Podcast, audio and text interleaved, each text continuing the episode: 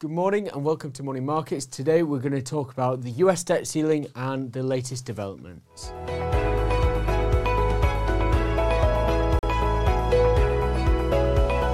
Over the last few weeks and months, the US debt ceiling has been gathering momentum. Over the weekend, we had an in principle deal between Joe Biden and House Speaker Kevin McCarthy, which is uh, great news. We're not over the line yet. Um, there's been a lot of negotiations, but common sense has prevailed to agree to raise the US debt ceiling.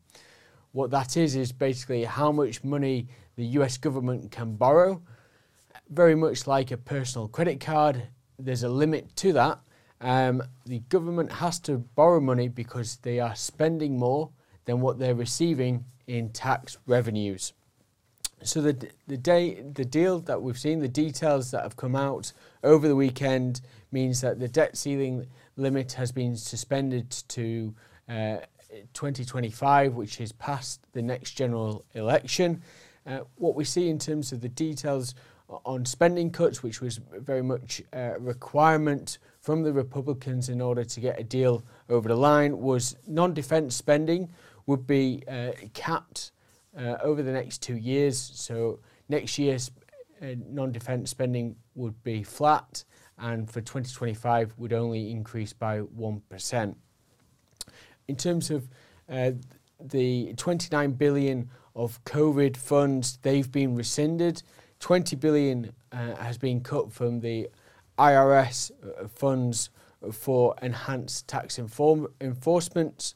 The student loans and debt forgiveness has uh, been put to one side. Uh, the Republicans wanted to negotiate on that, but they've decided against that.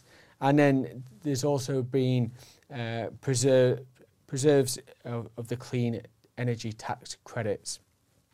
Why does this all matter? Well, if the US debt ceiling wasn't raised, then ultimately the US government would default and would no longer be able to meet its obligations.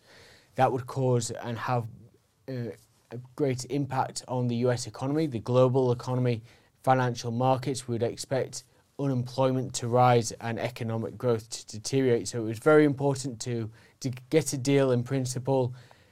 What we'll see this week, tomorrow, would be the, the deal will have to go through Congress where the Republicans and Democrats will have to vote on it, but it's very much expected to pass, be enough votes, and and get the debt ceiling raised before the US government runs out of money, which is expected to be on the 5th of June.